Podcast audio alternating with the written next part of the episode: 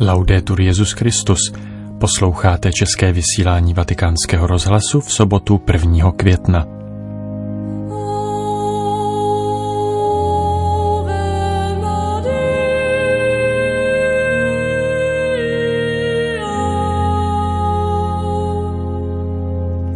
Ve Vatikánu dnes začala měsíční modlitba, při které církev po celém světě během května prosí za ukončení pandemie koronaviru. A přinášíme vám také komentář k mariánské úctě od plzeňského biskupa Tomáše Holuba. Vatikán. Papež František dnes večer v Gregoriánské kapli Vatikánské baziliky zahájil modlitební maraton za ukončení pandemie koronaviru, která více než rok sužuje celý svět a za návrat k sociálním a pracovním aktivitám. Prostřednictvím Papežské rady pro evangelizaci se římský biskup obrátil na různé mariánské svatyně po celém světě, aby se stali prostřednicemi naléhavé modlitby celé církve, jak o ní hovoří skutky apoštolů. Modlitbu růžence, k níž se prostřednictvím přímého přenosu mohli připojit věřící z celého světa, svatý otec vedl před ikonou Pany Marie ustavičné pomoci, která byla v Římě uctívána již v sedmém století – Papež Řehoř VIII, reformátor kalendáře, zakladatel Gregoriánské univerzity a podporovatel věd a umění, jí roku 1578 přenesl do zmíněné kaple, která pod oltářem uchovává ostatky svatého Řehoře Naziánského, biskupa a učitele církve. V roce 2013 během roku víry ikona prošla renovací a vzhledem k tomu, že se jednalo o první restaurátorskou práci tohoto typu za pontifikátu papeže Františka, bylo dílo opatřeno nápisem, který tohoto latinskoamerického papeže svěřuje právě přímluvě Matky Boží ustavičné pomoci. V modlitbě růžence a doprovodných čteních se dnes večer v Gregoriánské kapli Baziliky svatého Petra střídali rodiny z Říma a kraje Lácium s mladými lidmi, kteří zastupovali různá hnutí nové evangelizace.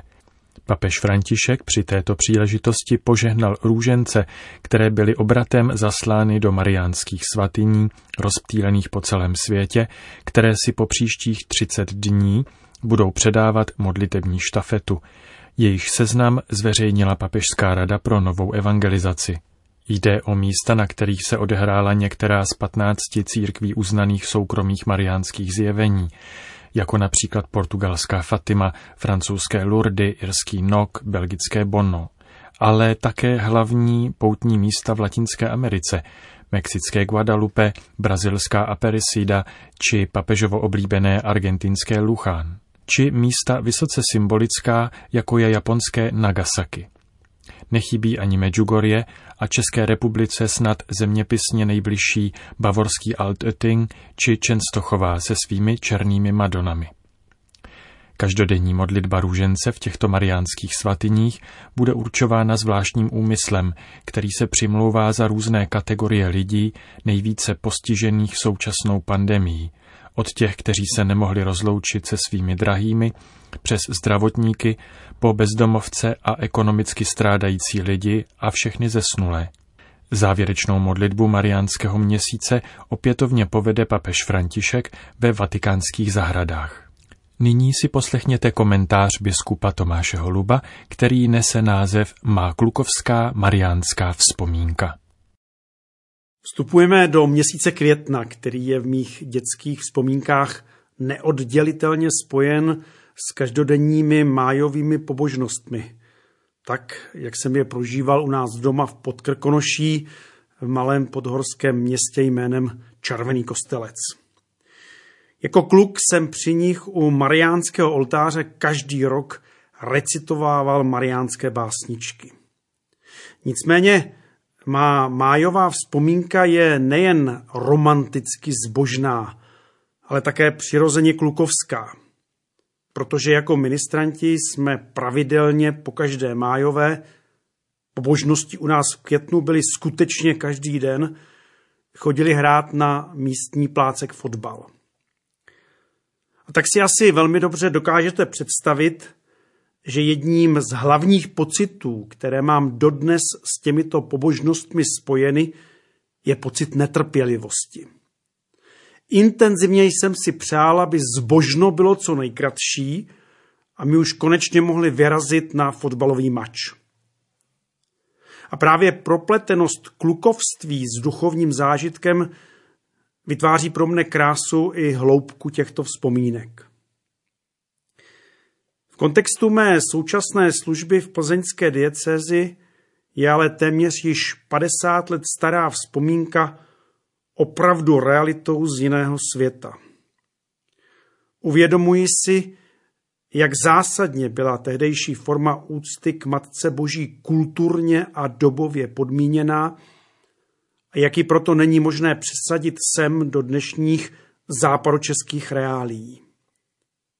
Jak těch pár desítek let časového odstupu odsuzuje k nevyhnutelnému stroskotání všechny, kteří se z různých důvodů snaží naroubovat podobnou formu zbožnosti na současnou pastorační realitu v naší diecézi.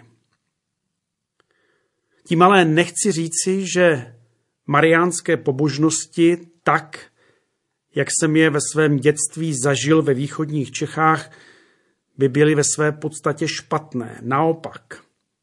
Umím si živě představit, že i se svými dnešními zkušenostmi a názory bych s radostí takovýto projev mariánské úcty podpořil, kdyby se do dnešní Plzně hodil a byl přirozeným výrazem zbožnosti těch, kteří se zde dnes ke katolické víře hlásí.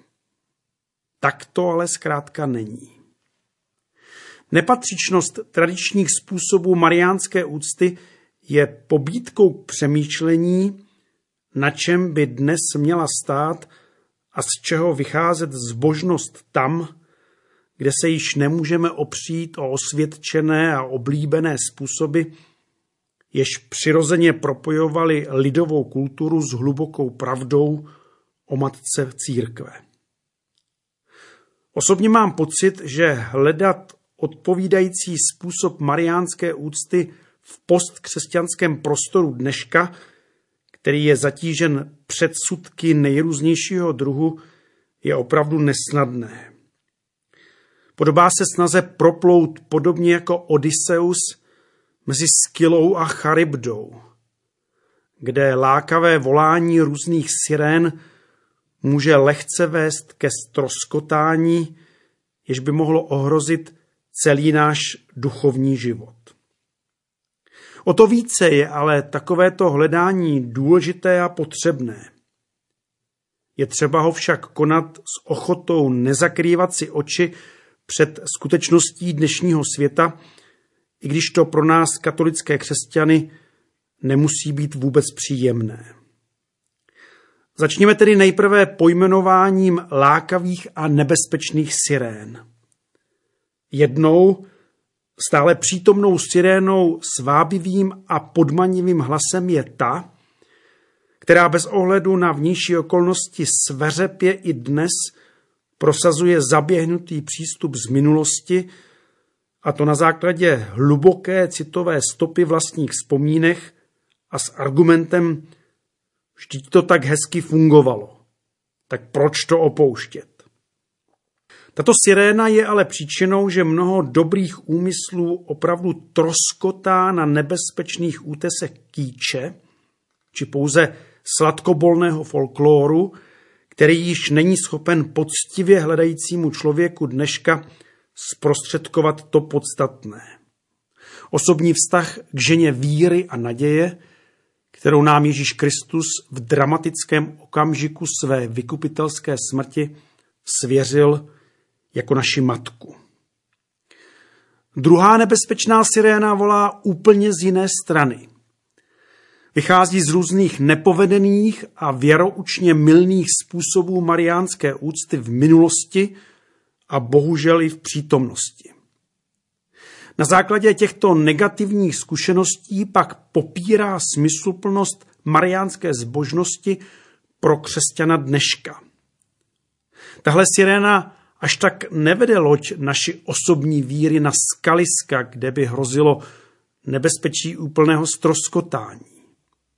Spíše láká do míst, kde není možné využít pro plutí příhodné a silné větry poctivé mariánské úcty, která loď víry pohání na její životní cestě. Láká do míst, kde se nepřítomnost živého osobního vztahu k Marii může stát příčinou pro duchovní únavu a malátnost. Další sirénou, která může být pro naše duchovní směřování zavádějící, je siréna, jež vykreslí Marii tak impozantně, že se v jejím stínu ztrácí sám Ježíš a Marii je přisouzena pozice, která ji nepřísluší. Při vábení této sirény jakoby byla loď víry hnána prudkým větrem strhující Marijiny velikosti, nicméně plavba má charakter bludného kruhu. A v žádném případě není cestou ke skutečné spáse, za kterou vděčíme našemu pánu a jedinému zachránci Ježíši Kristu. Jestliže jsme pojmenovali alespoň některá nebezpečí, která na nás při hledání autentické mariánské úcty dneška číhají, je třeba vrátit se k otázce, jak navzdory nesnázím plout v současné době s přispěním té, která je nazývána pomocnicí křesťanů. Víme, že v řeckém eposu Odysseus rozhodl o přivázání sebe i svých druhů ke stěžňům, což zabránilo tomu, aby ve chvilkové zaslepenosti a v citové pomatenosti podlehli svádění a vykonali chybná rozhodnutí. Jsem přesvědčen, že i tato část obrazu z řecké mytologie může být inspirující při hledání mariánské zbožnosti, která odpovídá výzvám dnešní doby. Co jiného by pro nás mohlo být stěžněm, ke kterému se dobrovolně připoutáme, jestliže ne kříž Ježíše Krista. V bytostném spojení s tímto nástrojem spásy bude mít naše plavba správný směr. A poplujeme společně s Marií, která jako matka neutuchající naděje stojí v bezprostřední blízkosti tohoto hlavního stěžně na naší lodi víry, blízkosti kříže. Vždyť to nejdůležitější, co se odehrává pro Marii i pro každého z nás, je vázáno právě na Ježíšovu smrt na kříži a na jeho zmrtvý vstání. V těsném sepětí s křížem je pak možno rozvinout plachtu Marijiny životní zkušenosti s Ježíšem a tak na naší plavbě zintenzivnit své směřování k cíli. Přivlastnit si Marijinu zkušenost z Ježíšova dětství, jak nám ji podávají evangelisté Lukáš i Matouš, a nechat se obohatit jejím pohledem na dospělého Ježíše hlásajícího radostnou zvěst v Judsku a v Galileji, jak to čteme i u Marka a u Jana.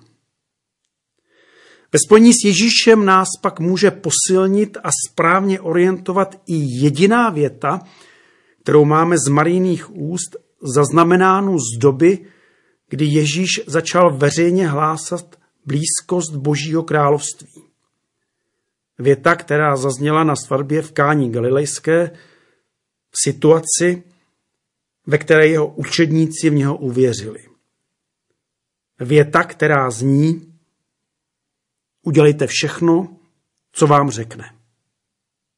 Pro českou sekci vatikánského rozhlasu Tomáš Holub. Slyšeli jste komentář biskupa Tomáše Holuba.